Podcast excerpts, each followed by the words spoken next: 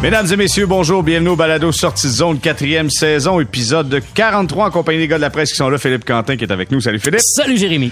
Nous avons Simon-Olivier Lorange. Salut Simon-Olivier.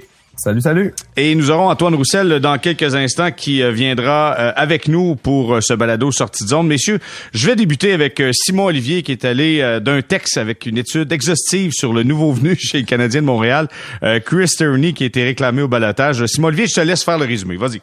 Ben écoute, quand il y a des nouvelles d'envergure comme ça qui arrivent, on essaie d'être à la hauteur du, du défi. Et euh, voilà, j'ai essayé de le livrer le plus honnêtement possible à nos lecteurs de la presse.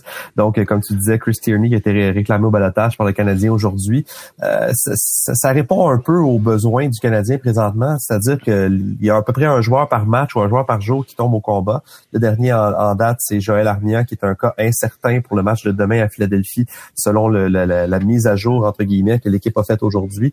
En Tierney, le Canadien obtient un joueur de centre. Le Canadien n'a pas beaucoup de joueurs de centre en santé présentement, ça en fait un. Euh, il y a eu quand même une assez belle carrière en Ligue nationale sur un, comme joueur de troisième, quatrième trio, mais on s'entend, euh, le, meilleur est clairement derrière lui cette saison sur un contrat d'un an de 750 000 avec les Panthers. Il a surtout joué dans la Ligue américaine et il mhm. retournait d'ailleurs dans la Ligue américaine. C'est comme ça qu'il s'est retrouvé au balatage. Fait clairement, le, Canadien euh, bouche un trou et s'en vaut pas d'un contrat parce qu'il va être joueur autonome à l'été. Fait que je pense qu'il peut juste donner un, un petit coup de main assez rapidement. C'est là qu'on voit, Philippe, que la situation du Canadien de Montréal est un petit peu complexe. Là. On a vu euh, Joel Armia dans le dernier match, quelques présences. Un moment donné, euh, le responsable euh, le responsable de la santé des gars arrive, puis il parle à Martin Saint-Louis. Et Martin Saint-Louis esquisse un visage qui fait « Hein? Quoi? » Finalement, Armia doit quitter la rencontre, ne, ne sera pas du match. Et là, on est pris dans une situation où il y a du blessé au pied carré chez le Canadien. ça arrête plus. Là. Non, c'est ça. Puis je pense que c'est un autre signe que cette saison là euh, il est à peu près temps qu'elle finisse. Là. Ça va être dur jusqu'au bout euh, quand tu es obligé d'aller chercher des gars en urgence, euh, des joueurs comme Chris Tierney. Simon Olivier, ben, on parlait de son papier tantôt, puis il y a une phrase dans le papier de dans ton papier, Simon Olivier, je pense, qui, qui dit tout. Tu rappelles qu'il a déjà eu un peu de succès dans le passé, là, notamment avec les Sharks et les Sénateurs. Et là, tu ajoutes son étoile a toutefois pâli depuis. Et il s'est retrouvé sans contrat. Il s'est retrouvé sans contrat l'été dernier. Je pense que c'est ça. Et c'est ça, malheureusement, le genre de joueur pour l'instant que le Canadien peut aller chercher. C'est simplement combler là, un besoin pressant. Il y, a, il, y a, plus de joueurs, tout le monde est blessé euh, dans la Ligue américaine, mais on peut pas vider l'équipe non plus. Puis c'est pas tout le monde qui est capable de jouer dans la Ligue nationale. Alors euh, c'est une session qui est très très très euh, difficile. Euh, puis ben c'est c'est ça, je pense pas que ça va s'améliorer beaucoup. Il y a peut-être des blessés qui vont venir, mais ça va être une fin de saison qui va être difficile. Surtout on en parlait hein, au dernier balado, Jérémy. On regarde le calendrier du Canadien d'ici la fin de la saison contre beaucoup beaucoup d'adversaires qui sont très très forts. Oui, exactement. Ce sera pas facile au mois de mars. On le rappelle, là, c'est 16 matchs au mois de mars, 9 à l'étranger, 7 à domicile. Antoine est avec nous. Salut Antoine Roussel. Salut les gars. Hey, Antoine, euh, on a été chercher Chris Turney du côté du Canadien, on le réclamé au balotage. Euh, a joué pour les Sharks de San Jose, les Sénateurs d'Ottawa, les Panthers. Est-ce que tu l'as déjà affronté? As-tu euh, quelques informations sur lui? Oui, assurément pour les Sénateurs aussi. Il a joué, puis il a eu des bonnes saisons. C'est un gars qui a eu du succès dans la Ligue nationale. Tu sais, il y a une, il y a une saison de 48 points quand même. C'est, c'est pas tout le monde qui peut se vanter de ça. tu vas me dire, il y en a beaucoup des joueurs qui le font, mais tout de même, il y a eu du succès dans cette ligue-là. Puis je l'ai trouvé, c'est un joueur versatile qui est un peu capable de tout faire sur, euh, sur la glace.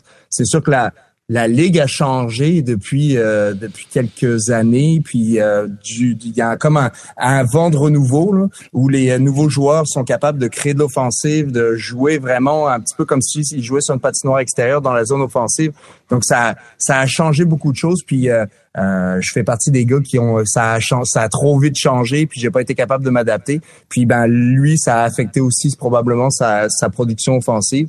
Puis ça fait en sorte que euh, tranquillement il vieillit puis euh, il se fait tasser mais il amène une belle profondeur, du, probablement du beau leadership aussi, puis une expérience concrète de la Ligue nationale. Ouais, expérience concrète pour remplacer Joel Army. On l'a vu dans le dernier match, a fait seulement quelques présences. Bon, là, messieurs, vous allez sortir vos connaissances médicales parce que là, il y a quelque chose que je comprends plus. Là. On, a parlé de Kirby Dack, on dit blessure au bas du corps, mais qui amène une maladie qui est non reliée à la COVID. C'est des symptômes de cette blessure au bas du corps. C'est pas, avez-vous idée quelque chose, Simon Olivier? As-tu feuilleté ton, ton encyclopédie de la médecine pour être capable de comprendre ce que le Canadien avance? Ben, c'est sûr, j'avais une petite demi-heure devant moi, fait que j'ai fait un doctorat pendant ce temps-là. Euh, j'ai, en fait, j'ai, j'ai, sondé autour de moi des, des, des, médecins que je connais ou des personnes du domaine de la santé pour savoir un peu qu'est-ce que vous pensez que ça peut être? Fait que c'est évidemment sous toute réserve. On s'entend que ceci n'est pas un diagnostic. Euh, ça va un peu dans tous les sens, c'est-à-dire que ça pourrait être des complications dues à une hernie, ça pourrait être euh, ça pourrait être une, infection à la suite d'une blessure, d'une cassure ou quelque chose comme ça.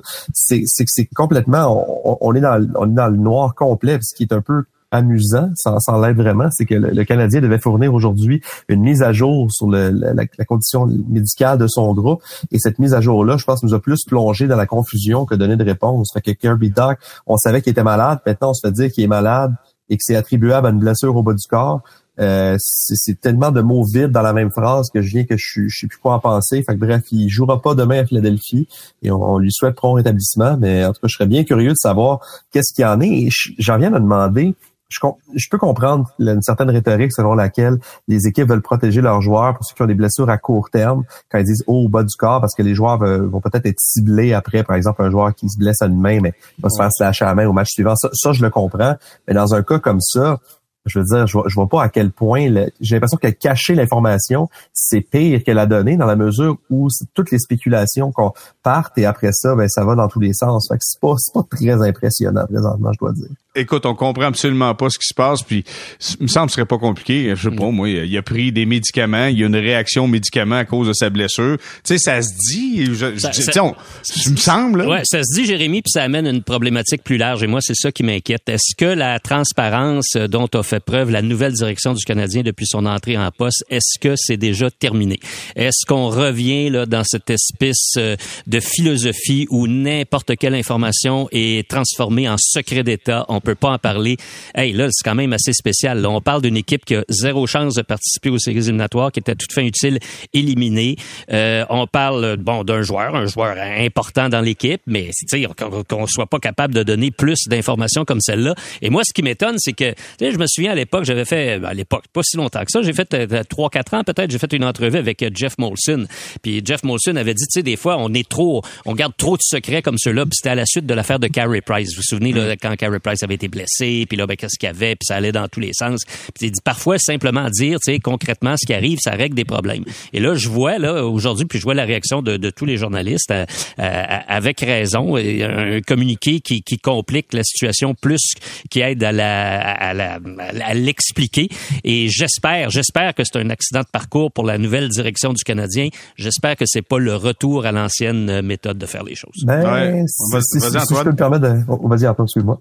Ah, ben, je m'en allais dire souvent, euh, tu sais, puis c'est euh, c'est ce que je me pose comme question souvent, ben, parce que tu veux pas que tout le monde pose des diagnostics ou euh, euh puis compare les résultats d'autres personnes. Je pense que c'est plus pour ça qu'ils donnent pas vraiment de euh, qui sont pas vraiment précis parce que tu veux pas que le monde s'improvise docteur.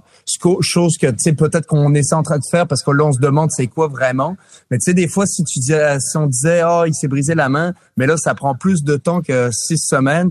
Là euh, y a-t-il une faute grave des docteurs? Là je pense que l'équipe médicale se serait peut-être remis en cause puis je pense qu'ils essaient de se protéger un petit peu comme ça pour pas euh, s'il y a un problème pour pas qu'on leur remette dans la face. Je pense que c'est un petit peu Puis le l'aspect, tu sais, moi je suis pour ça de pas dire c'est quoi les euh, les blessures.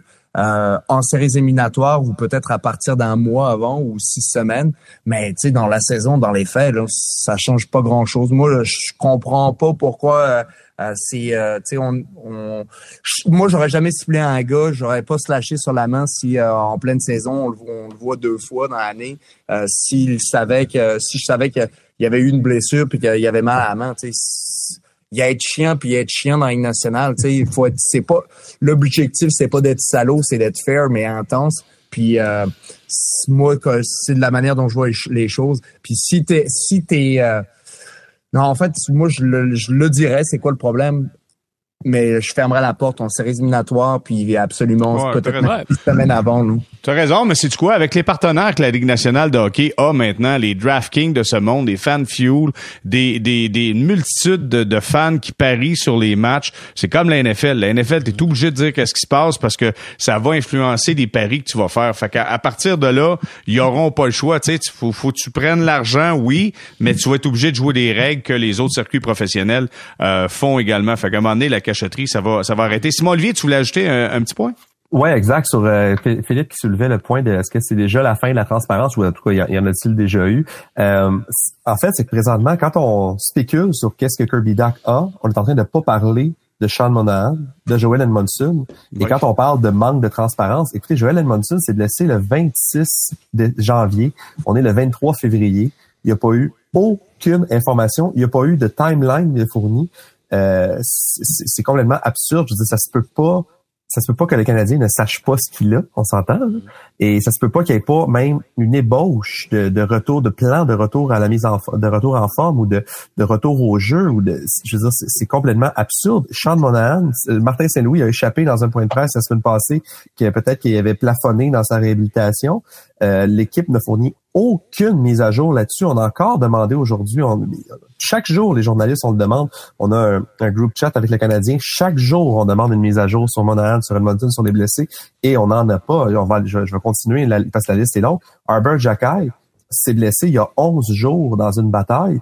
Euh, de vraisemblablement à l'épaule. Le Canadien a donné aucune information à part de dire qu'il était absent pour une durée indéterminée. Mais tu sais, indéterminée, ça peut se compter en jours, en semaines, en mois. Euh, je, là, encore une fois, je ne veux pas spéculer sur qu'est-ce qu'il a ou à quel point c'est grave, mais je peux pas croire, c'est inconcevable pour moi qu'en 11 jours, l'organisation du Canadien n'ait pas une idée d'un plan de, remise en forme pour lui. Et mm. si, si, si on pas ce plan-là, ça veut dire qu'il doit avoir une espèce de niveau d'incompétence en quelque part. S'ils l'ont et ils ne le disent pas, ben, quand je dis nous, c'est nous les journalistes, mais aussi le public, comme tu disais, il est, avec tout le pari sportif, toutes les personnes qui peuvent être impliquées, ben, c'est un peu ridicule. Puis il va falloir se questionner à un moment donné aussi sur le fait que le Canadien est parmi les équipes les plus blessées, encore une fois, le plus grand nombre de matchs manqués en raison de blessures cette année. C'était le cas l'année passée. Ça fait deux années de suite. Avez-vous une petite explication, vite, vite, Philippe? Comment ça se fait que le Canadien sont tout le temps blessés, eux autres? C'est, c'est très, très bizarre. Euh, je sais pas si tu te souviens, euh, Jérémy, du point de presse de mi-saison du directeur général Kent Hughes. Il a abordé cette question-là. Hein. Il, a été, euh, il a été questionné, puis il a dit que, bon, l'équipe essayait de euh, d'évaluer pourquoi. Il, avait, il a parlé notamment à ce moment-là, si ma mémoire est bonne, des blessures au dos. Hein. je sais pas si tu te souviens, Simon Lévy, mais il me semble qu'il avait dit on a plus de blessures au dos, plus de joueurs qui ont des blessures au dos que d'autres équipes. Pourquoi? Qu'est-ce qui explique ça? Alors, le Canadien semble au moins être conscient euh, du problème, mais euh, c'est très, très... Ça peut être de la malchance, purement et simplement, euh, mais ça peut peut-être être, je sais pas, oui, est-ce que c'est les échauffements qui se font mal ou quoi? Je, je n'en ai aucune idée. Mais il y a peut-être un autre facteur aussi, c'est que quand tu as une équipe qui est plus en lice pour quoi que ce soit, là, pour une place en séries éliminatoires, là, en fait, c'est ça l'enjeu en saison régulière, comme organisation aussi, tu peux être plus patient avec tes joueurs. Tu sais, ça donne quoi de, de, précipiter des retours? Et même les joueurs, même les joueurs. Tu sais, oui, ils veulent revenir au jeu, ils veulent tous jouer, ils veulent gagner euh, leur paye en jouant, mais tu sais, si ton équipe est plus là, puis tu dis, hey, donc si je reviens deux semaines plus tôt, euh, est-ce que je risque d'empirer puis que je vais traîner ça encore la saison prochaine, puis ultimement ça va m'empêcher d'avoir le contrat que je souhaite dans un an, dans deux ans? Peut-être que tu y penses aussi. Alors moi, je fais quand même une distinction entre une équipe qui est carrément larguée au classement, puis une équipe qui est vraiment là, qui se bat pour une place en série, j'ai l'impression que comme organisation, tu peux peut-être te permettre d'être plus euh, plus patiente. Ah, bonne observation. Je vais entendre Antoine là-dessus. Écoute, tu été dans la Ligue nationale de hockey. Est-ce qu'un club qui s'approche des séries, qui va faire les séries, a moins de matchs manqués à raison des blessures? Parce que les gars se disent, OK, moi, je vais y aller, je vais embarquer là-dedans? Je pense sincèrement c'est pas, je sais pas si c'est ça, mais moi je le vois plus dans la quantité de matchs en très peu de temps. Pour être honnête, des fois t'es euh, es vraiment fatigué, t'es euh, euh, ton corps s'adapte pas nécessairement. Puis en plus, si tu rajoutes, puis le Canadien, s'il est chanceux, il fait pas beaucoup de euh, voyages. ils en font, ils en font 41 comme toutes les autres équipes. Mais euh, si tu calcules le nombre de kilomètres qui voyagent, les équipes de l'Est versus les équipes de l'Ouest, c'est euh, il y a vraiment un fossé qui est énorme. Puis pour moi, c'est les c'est les fameux matchs, les semaines de quatre jours. Quand à chaque fois que tu fais des semaines de quatre jours, c'est difficile. Puis moi, le maximum que j'étais capable de prendre et être encore performant, c'était deux semaines de euh, de quatre matchs. Après ça, s'il y en avait plus, j'avais c'est là que ma saison a commencé à, à piquer du nez parce que euh, tu fatigué, puis là tu as toujours des petits bobos. Puis quand tu es jeune, ça va, tu es capable de récupérer assez facilement, mais quand tu es plus vieux, ben c'est plus difficile, tu as plus de euh, d'impératifs. Fait que moi c'est plus là-dessus que je vois le, euh, la problématique Euh, puis si j'ai à cibler quelque chose, ça serait ça. Puis le, remède miracle, parce que c'est facile de critiquer. Moi, ce que mm. j'aimerais, c'est de commencer la saison un petit peu plus tôt, un bon deux semaines, comme ça, tu élimines les semaines de, de, quatre, de quatre matchs finalement. Ah ouais, mais c'est payant les matchs préparatoires pour les organisations, veut veut pas là. T'as des, pas en Arizona. Euh, peut-être pas, t'as raison, peut-être pas en Arizona, mais pour le Canadien, c'est quoi, c'est huit matchs qu'ils ont eu cette année, huit matchs préparatoires? Aux alentours? Peut-être, mais c'est pas, c'est le Canadien ne fait pas foi de tout non plus. Là. Euh, à New York, ils ont pas huit matchs, puis euh, ça doit pas être plein. En Floride non plus. À Nashville, c'est pas plein. Du moins, quand je jouais là en match pré-saison, c'était pas plein à craquer. Euh, il y a aux États-Unis, il y a quelque chose qui est différent par rapport à ça. C'est sûr, il y a le football euh, à la même période, mais c'est euh, ça serait de trouver un juste milieu de pas commencer euh, trop tard. vous allez me dire, il y a le baseball en début octobre aussi, puis si on commence plus tôt, il il y a plein de problématiques, mais si c'était juste des joueurs, moi je le commencerais deux, semaines plus tôt, puis même le camp d'entraînement, je le commencerais tout de suite après le match, euh, après le, la, euh, la fête du travail. Mais on, a, quand même fait des efforts dans la Ligue nationale. Hein? Antoine, il y a une semaine de congé maintenant euh, pour, pour les équipes. puis on en a parlé la dernière fois, c'est tellement... Ben ça, les, ça, ça fait tellement du bien. Il n'y avait pas ça là, à l'époque. Non, c'est ça rentré à peu près à, il y a cinq ans, quelque chose comme mm. ça, dans la dernière, dernière négociation. Mais puis c'est bien organisé. Il y a une, euh, dans le fond, la conférence S qui part une, euh, une semaine plus tôt, puis ça s'entrechevauche. Donc c'est, euh, il y a vraiment il y a pas beaucoup d'arrêts si on veut dans euh, à la télé des équipes que tu vois plus pendant un certain moment donné. Fait que euh, c'est quand même bien organisé. Moi, je l'apprécie ce, Mais, mais je comprends pas votre raisonnement, Antoine. Puis euh, Simon Olivier, là, on t'a pas oublié, on s'en vient à toi dans pas long. Là. Mais il y, a un raisonnement que je comprends pas quand tu dis, tu sais, ça fait tellement du bien cette semaine de repos là, mais ça condense tellement votre calendrier. Après, tu disais, tu sais, moi, je suis capable de jouer deux semaines de quatre matchs. Après, ça devient difficile. C'est que là, les semaines de quatre matchs, il y en a beaucoup plus parce qu'ils sont obligés de prendre les matchs qui sont là, puis les répartir partir ailleurs. Fait que, tu sais, dans le fond, c'est un peu de pensée magique. Tu auras une pause pendant une semaine, mais tu vas être surchargé le restant. Ben c'est clair, puis c'était euh, ça faisait partie des discussions qu'on avait avec les gars euh, à l'interne euh, avec l'association des joueurs à ce moment-là. tout le monde n'était pas pour ça, évidemment. Il y en a qui justement, il y avait la même réflexion que toi, mais au final, tout le monde préférait avoir une semaine, pouvoir partir dans le sud avec la famille, les enfants, avoir, avoir un, sens, un, un semblant de vraie vie, là, parce que euh, sans ça, t'as pas une vie à peu près normale durant la saison. Tu es là, euh, des fois physiquement, mais t'es pas là mentalement. Même quand t'es chez toi, tu penses, tu ramènes. En tout cas, je connais pas beaucoup de gars qui ramenaient pas de hockey à la maison quand euh, ça allait pas très bien. C'est difficile, mais c'est sûr que quand t'as des enfants, ça te fait penser à autre chose. Mais de faire ce pont-là ou de fermer la porte, c'est difficile. Donc, avoir cette pause-là te permettait de de t'aérer l'esprit. Puis souvent, ben il y en a qui l'utilisaient pour s'entraîner, se remettre en forme, puis euh, de repartir un petit, de repartir mieux. Puis ça, on l'a vu, il y a des joueurs que ça redécolle tout de suite, puis il y en a c'est c'est un petit peu plus long. Euh, ces gars-là, ils ont un peu plus fêté que d'autres euh, pendant le On a vu quelques photos sur Instagram où les gars avaient de la bien confortable sur le bord de la plage, ça c'est sûr. Simon Olivier, je veux savoir, on regarde la situation. Le Canadien a au moins 9 ou 10 joueurs réguliers qui sont pas là. J'ai pas besoin de faire la nomenclature, vous les connaissez. Euh, ils, sont absents depuis un certain temps. Comment on peut expliquer le fait que au courant des dernières semaines, le Canadien a connu deux bonnes périodes face aux Hurricanes. Après ça, la chaîne a débarqué. Une popée période contre Toronto. Après ça, la chaîne a débarqué. Mais des victoires contre les Islanders, contre Edmonton, contre Chicago et contre les Devils, la dernière en liste, une victoire de 5 à 2, quand même troisième meilleur club de la nationale. Comment on explique qu'est-ce qui se passe présentement chez les Canadiens?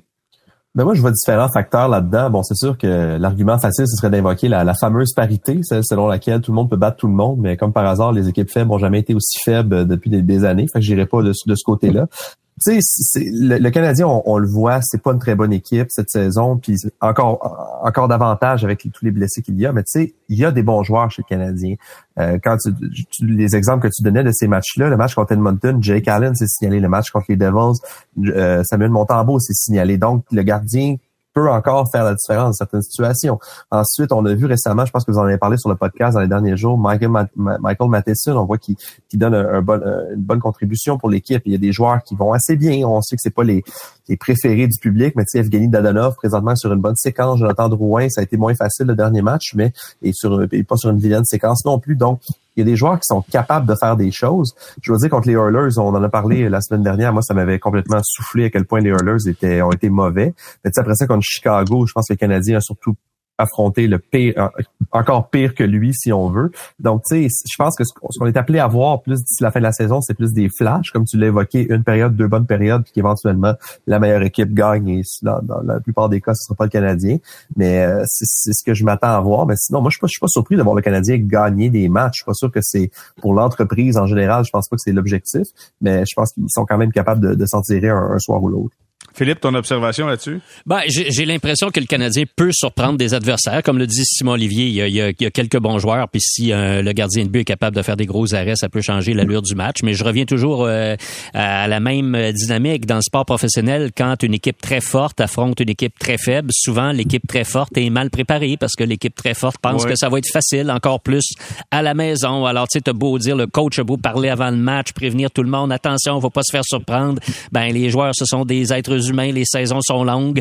Puis là, ils voient ça, puis ils disent euh, bon, écoute, ça devrait pas être trop compliqué euh, ce soir. Puis oups, ben tout à coup, tu te retrouves en déficit de 2-0, puis là, ben il, est un peu trop tard, ou en tout cas, t'es pas capable de, de rameuter. Alors moi, je trouve que c'est un facteur, puis j'en donnerais un autre euh, plus positif, si tu veux. je trouve que Martin Saint-Louis garde son enthousiasme. Alors ça, on le voit, il est encore, il veut se battre, il veut gagner des matchs, il reste positif, il replace les défaites quand ça arrive, quand il y en a trop dans le contexte il essaie de dire qu'à regarder, c'est un long processus, on panique pas. Et je pense que l'attitude de Martin Saint-Louis euh, aide à faire gagner des matchs parce que lui, il est capable de composer avec la situation actuelle, d'aller chercher le bon là où il est, de dynamiser ses joueurs. Alors une fois de temps en temps, le Canadien va surprendre un club et moi je pense que l'entraîneur a beaucoup beaucoup de mérite là-dedans.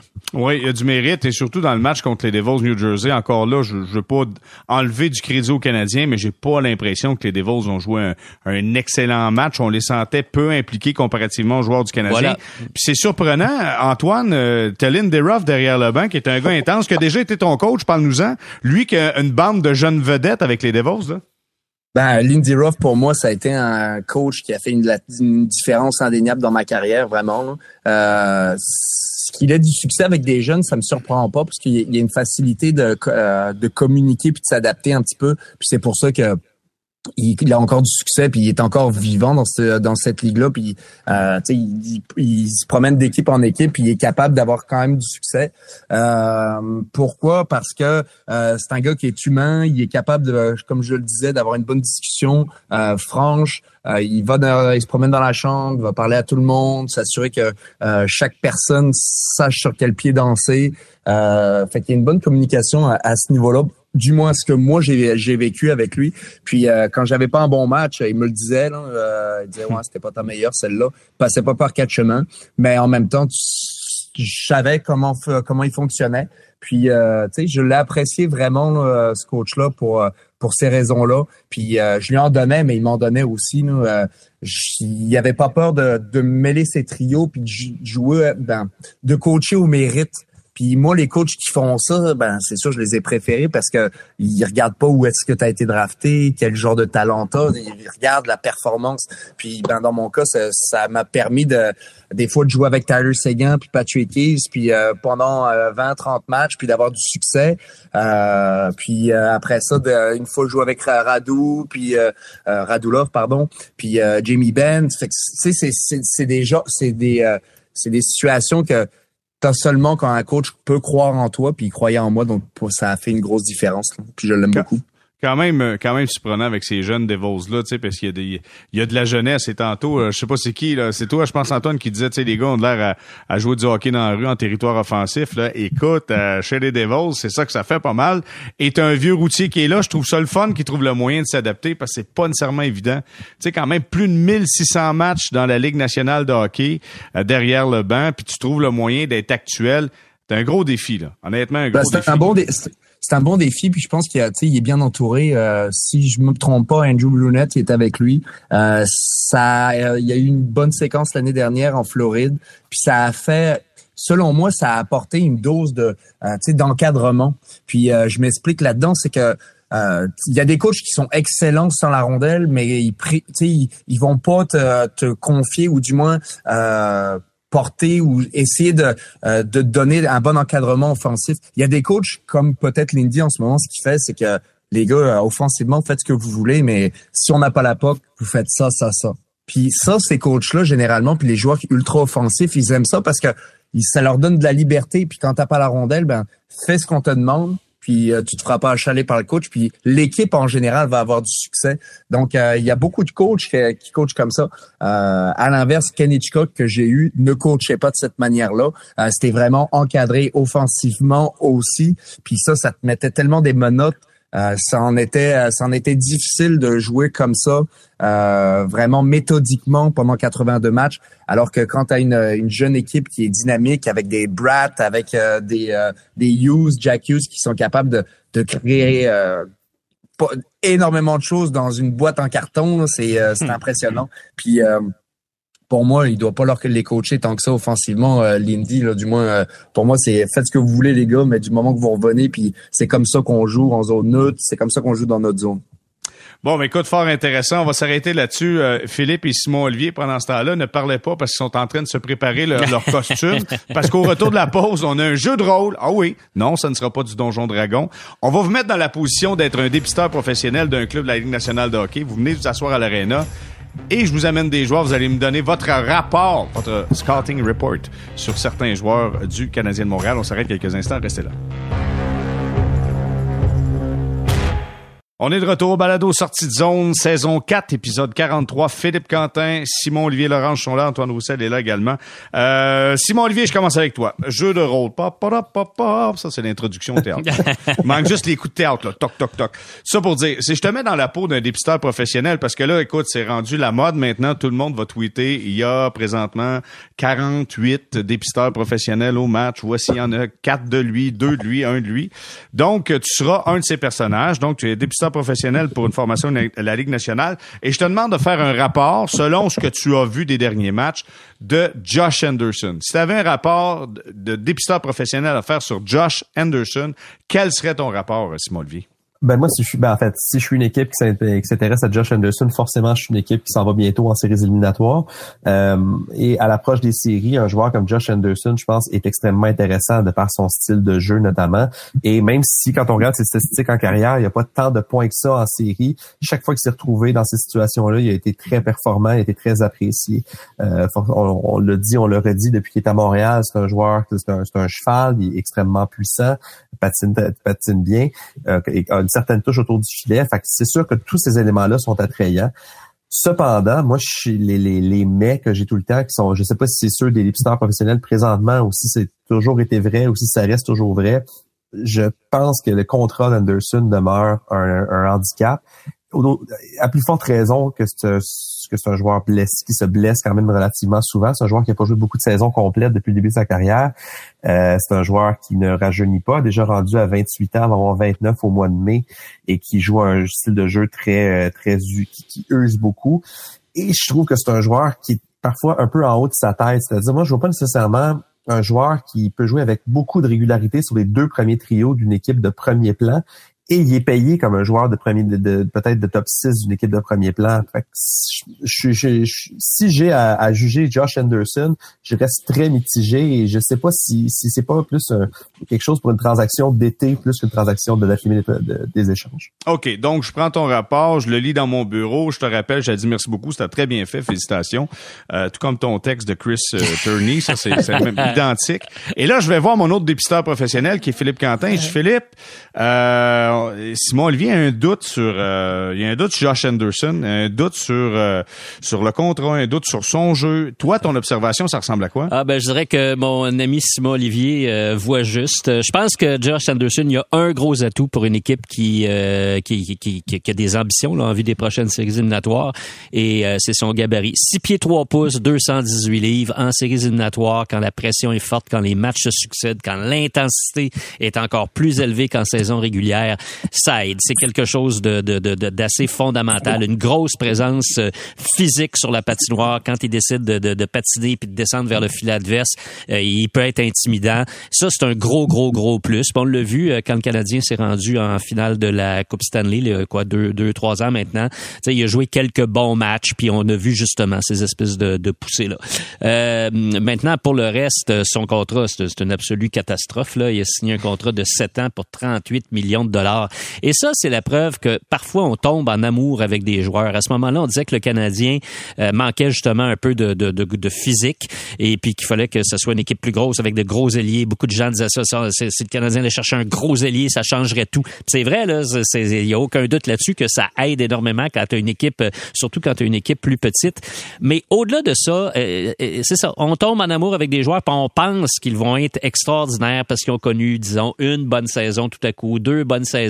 Puis souvent, ben, on les voit pas jouer euh, très très souvent. Puis quand tu les vois jouer, ben, ça ça donne qu'un bon match contre l'équipe que tu suis un peu plus.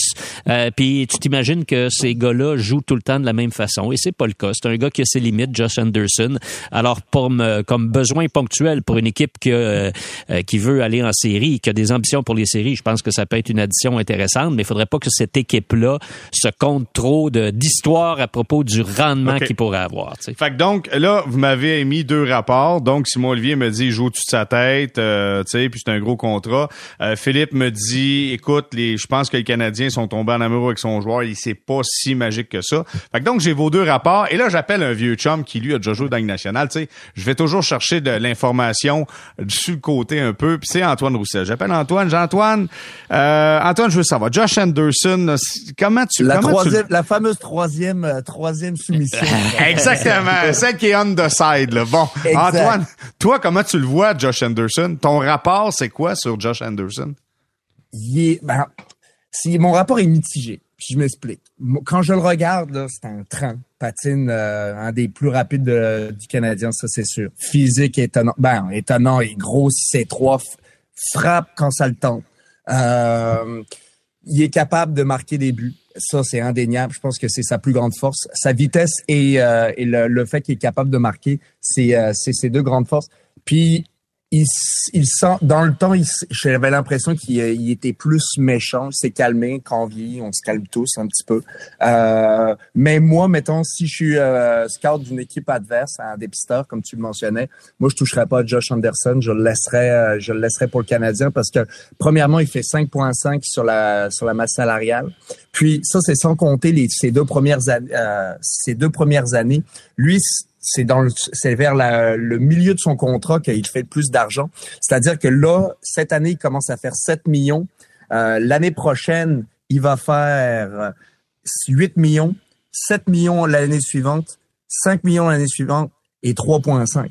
Fait que là, pour une équipe, généralement, c'est des gros sous. Là, puis c'est, tu le payes plus que ce que ça, que ce que ça donne. Fait que généralement, à part les équipes comme le Canadien, tu es toujours aussi euh, euh, c'est délicat. Tout le monde n'a pas les poches profondes comme le Canadien.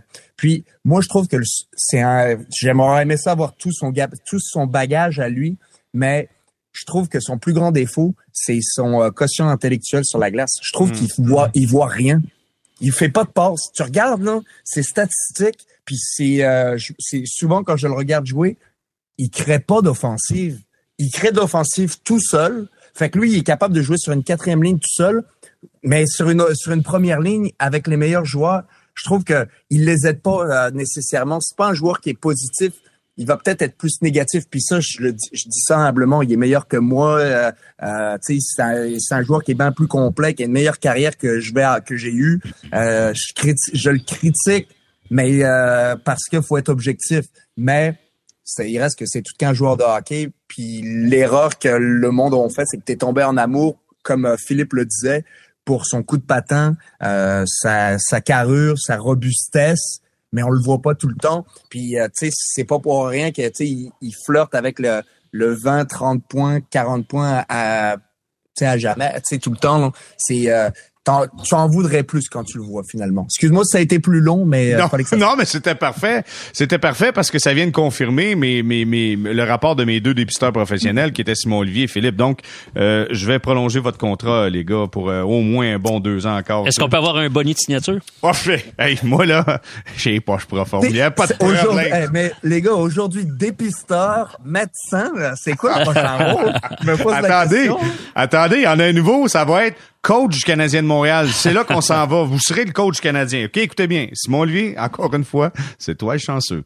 Donc, vous êtes Martin Saint-Louis, OK? Un autre jeu de rôle. Vous êtes Martin Saint-Louis, puis là, tu as le DG Ken Hughes qui s'en vient de voir, qui dit Hey, Martin, juste avoir ton, ton, ton feeling, juste avoir ton feeling là-dessus. Josh Anderson, on, on a-tu besoin de lui? On a-tu besoin de lui dans notre équipe? Simon Olivier, tu y réponds quoi?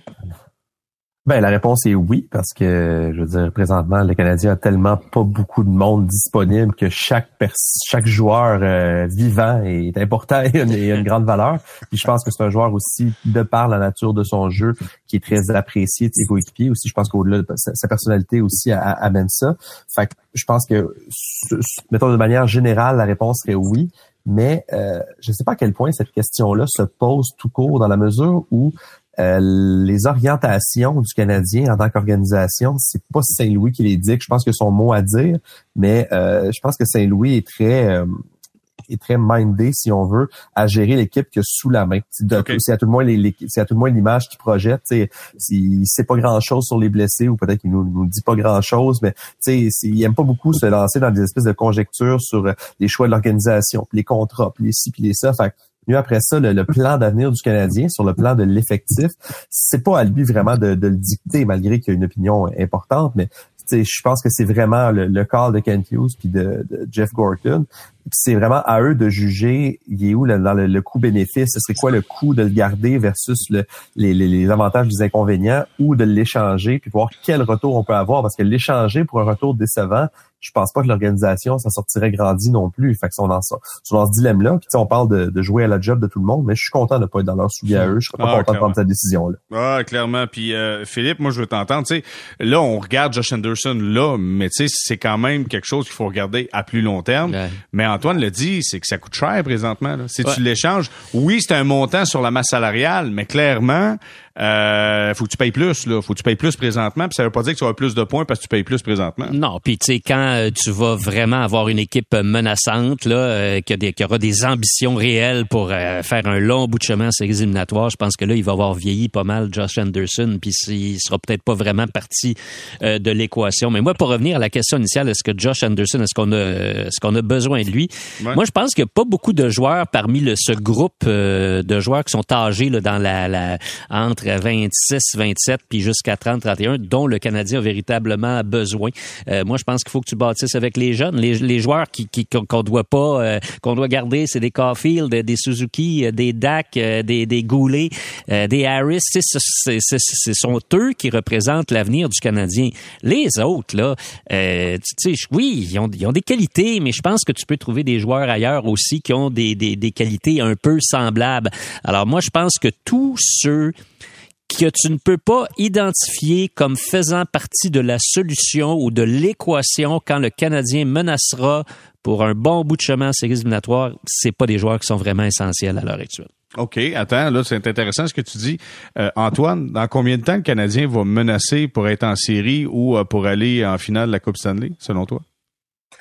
D'ici deux, trois ans, je sais pas. C'est euh, j'ai l'impression que quand euh, Suzuki puis Dak, parce que c'est euh, selon moi, c'est autour d'eux qu'on va être capable de euh, de bien construire. Puis c'est ça semble être autour de ça. Puis c'est prometteur, surtout quand tu vois que euh, Dak a eu une progression importante cette année. Est-ce que ça va continuer? Je pense que oui, sincèrement. Puis avec la confiance que Martin Saint-Louis lui lui lui octroie, puis ça semble faire porter fruit.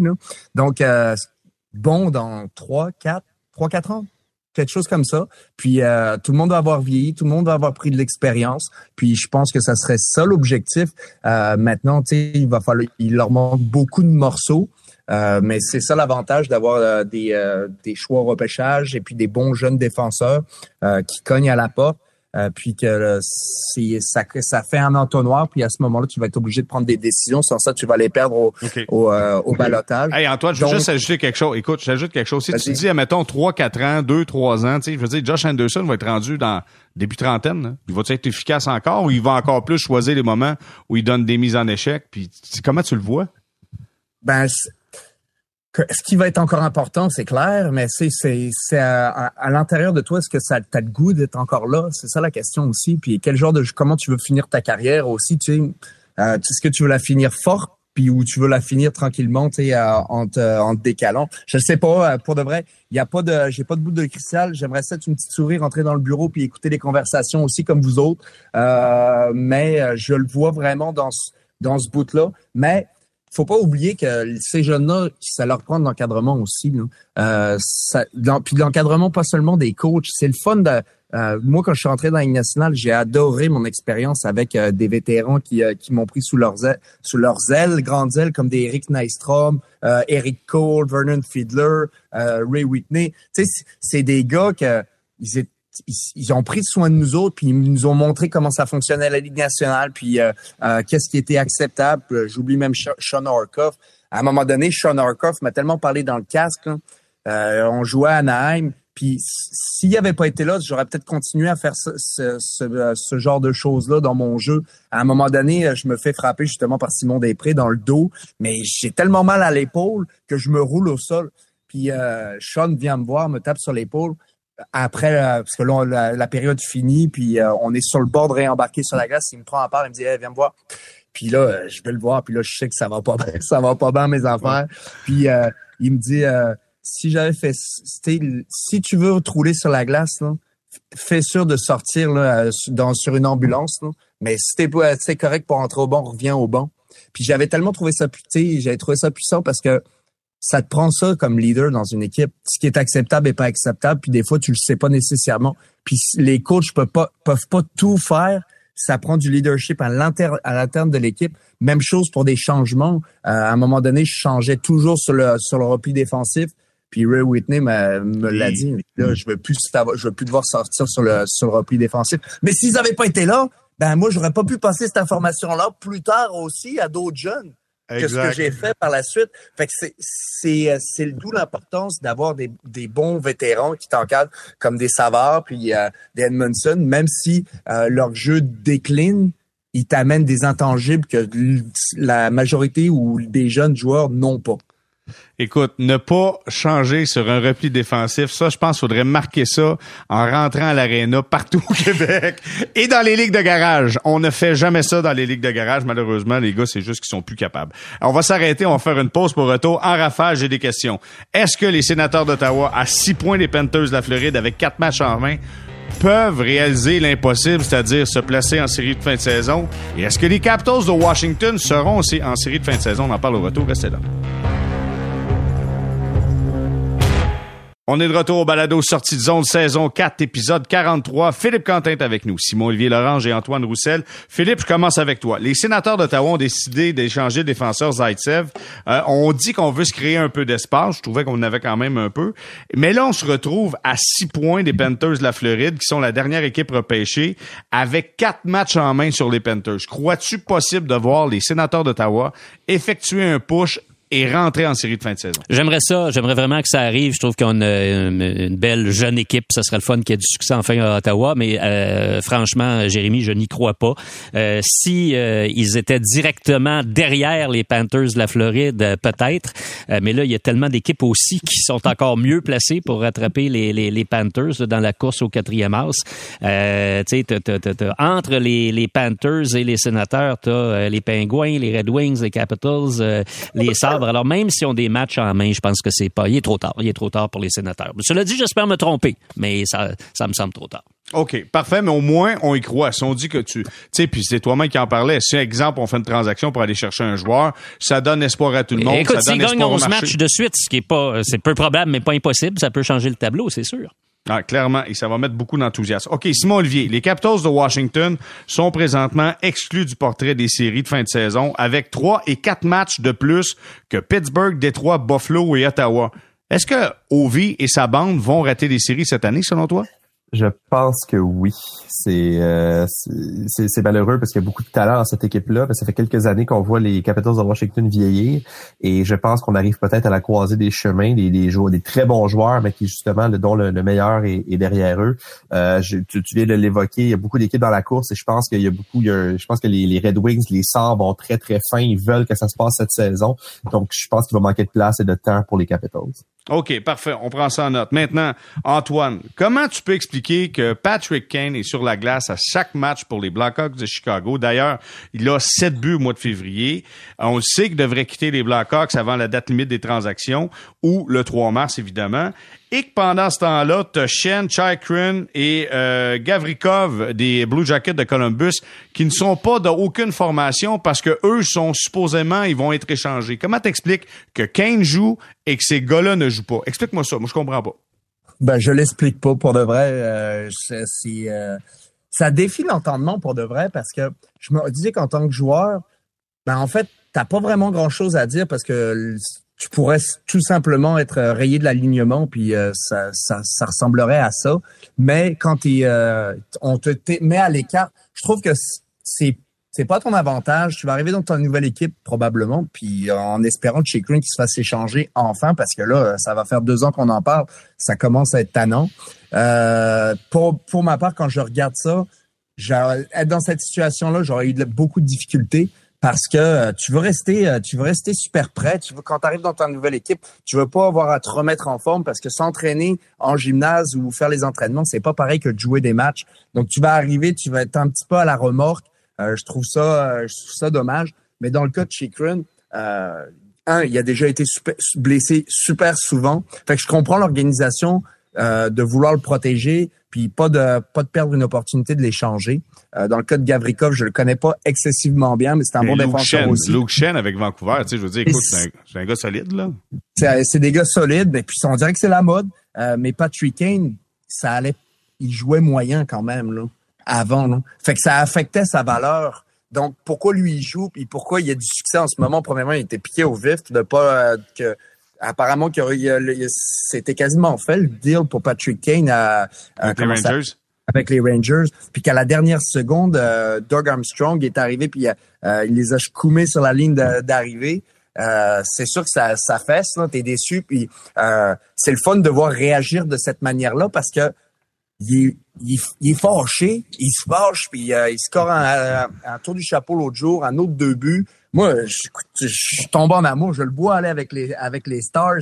Ça serait euh, ça serait fantastique. Puis euh, si j'étais une équipe de l'Ouest comme les Stars, j'irais chercher Patrick Kane. Je donnerais je donnerais ce qu'il faudrait donner pour parce que l'Ouest est complètement ouverte comparativement à l'Est. C'est fou là. Euh, Simon Olivier, comment tu vois ça? Est-ce que tu as un œil au noir pour euh, la Ligue nationale de hockey qui a des joueurs qui jouent pas juste en raison de possibles transactions? Puis en plus, je pense c'est quoi? C'est Chikrin, ça fait quatre matchs, quelque chose de même, quatre, cinq matchs qui jouent pas. Est-ce qu'on devrait arrêter ça, cette pratique-là? Ouais, tout à fait. Moi, ça me, ça me dérange personnellement. Je comprends pas vraiment que la Ligue en ben, faut dire, je pense que c'est assez récent aussi. Là, la dernière saison, il n'y avait pas vraiment d'abus. L'année passée, Ben Chera, je pense, avait manqué un match avant de, avant d'être échangé, ou un match ou deux je comprends, mais dans, le cas de Shaker, on est rendu à six matchs quand on sait que les Coyotes sont dans une démarche de, tanking, ben de dire on laisse notre, meilleur défenseur de côté, je trouve que ça ressemble un peu à du tanking visé. Bon, ça ça les sert pas très bien présentement parce qu'ils sont sur une séquence gagnante les Coyotes. Mais tu sais, en tout cas moi si je comprends, je me demande si la ligue devrait pas euh, peut-être euh, mettre des règles autour de ça, c'est-à-dire que dire oui, on garde un joueur de côté pour une transaction, mais il faut que la transaction existe. Puis peut-être que c'est un match, deux matchs, mais après ça, s'il n'y a pas de blessure, ben tu le retournes dans la formation jusqu'à temps que la transaction soit faite. Est-ce que ça donnerait des glissements comme commencer à inventer des mystérieuses blessures ou des mystérieuses maladies hmm. liées à des blessures, je ne sais pas. Mais euh, c'est, en tout cas, il y, a de quoi là-dedans, moi, qui je suis Tout à fait d'accord avec toi. Simon Olivier vient de boucler la boucle. Et voilà, il fait référence au cas de médecine qui nous a dit l'encyclopédie de la médecine qu'il avait vue, euh, celle qui est dans sa bibliothèque, juste à côté de l'encyclopédie de Jeanne Benoît pour la cuisine. Oh, wow. je, je l'ai, Jeanne Benoît. À côté du, du code civil de droit aussi, là, je pense prochain... Euh, c'est les prochains contrats qu'on va devoir rédiger. exact. Écoute, en terminant, juste, juste une petite chose, euh, Philippe. Euh, quand on voit la, tu sais, on a beau dire la Ligue nationale de hockey, c'est une ligue qui veut se démarquer de la NBA, mais tu sais, la NBA, à la date limite des transactions, c'est spectaculaire. Ça bouge à mm. gauche, à droite. Pars, c'est des feux d'artifice. On arrive dans la Ligue nationale, semble ça fait pouit-pouit. Les gros noms sont échangés rapidement. On garde des joueurs. Il n'y aura pas de transactions. Tout le monde est serré sur le plafond il semble que tu sais c'est pas un événement la, la, la date limite ben, des transactions. aujourd'hui c'est une date qui est rendue un peu artificielle parce qu'il y a déjà eu deux immenses transactions là euh, depuis le, le, début entre guillemets de la période, le Beau Harvat euh, et puis Ryan O'Reilly. Alors euh, je pense pas qu'il va y avoir plus grosses transactions que ces deux-là. Hein. Tarasenko, Tarasenko aussi. Donc tout ça c'est fait là. Alors ça laisse des, des miettes pour le, le 3 mars. Maintenant est-ce que tu pourrais tout à coup décider OK, on, on donne une fenêtre d'une semaine pour réaliser des transactions entre je sais pas moi le 22 février puis le, le, le, 1er mars, mettons. Je pense pas qu'on va aller là, là mais euh, c'est sûr que ça enlève le côté spectaculaire euh, de la journée limite des transactions.